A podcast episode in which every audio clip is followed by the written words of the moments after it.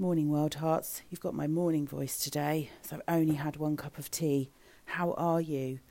Coming in with a lovely ramble today.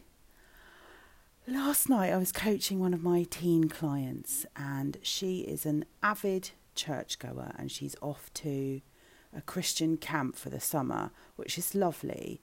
And as you know, I'm not religious, but I'm very spiritual, and I do believe that when we die, that our spirit doesn't die, just our meat suit dies because it's a bit knackered from wandering around the earth and it's a bit wrinkly and you know it just gives out when it's ready.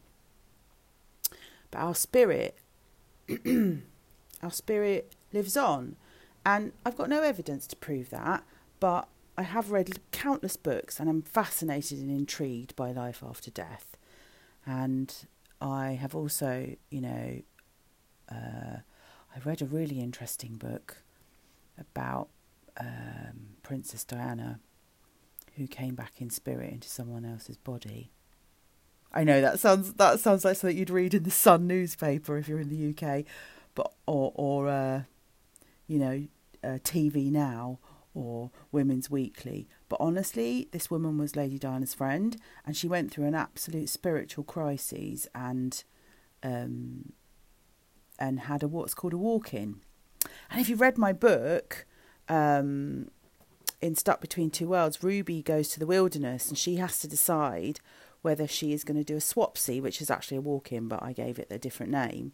So, is she going to stay in the wilderness with her wild heart friends, or is she going to go back to her dysfunctional family who don't understand her? And her family wouldn't have known because it would just would have been a swapsy, so a different spirit would have gone into her body, she would have gone back to her family and she could have stayed in the wilderness with her wild heart friends. oh, sorry, I think I should need to wet my whistle. And so, yeah, I've got no evidence to prove it, but I totally believe that it's true. And I think that's why I'm not scared of dying. I mean, ask me when I'm on my deathbed, but right now I'm not scared of dying. I don't I don't fear it at all because I do think that life is eternal, and I do think that God, Spirit, Source, Life Force, whatever you want to call it, lives inside you and lives inside me. And I think when you're connected to that, so the little girl that I coach is really connected to that, that you um, know, like, and trust and love yourself even more. The way I connect to that is through journaling.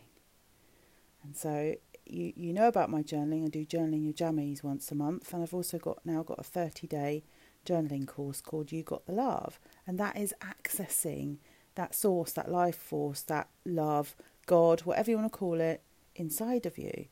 Now, my client accesses her connection to that through teaspoon prayers. Oh my God, let me tell you about teaspoon prayers. That's the whole point of today's ramble. Got me so excited.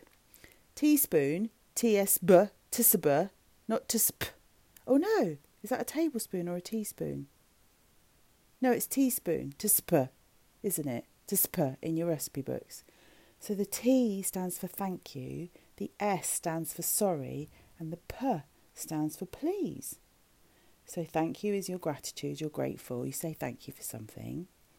S is you say sorry.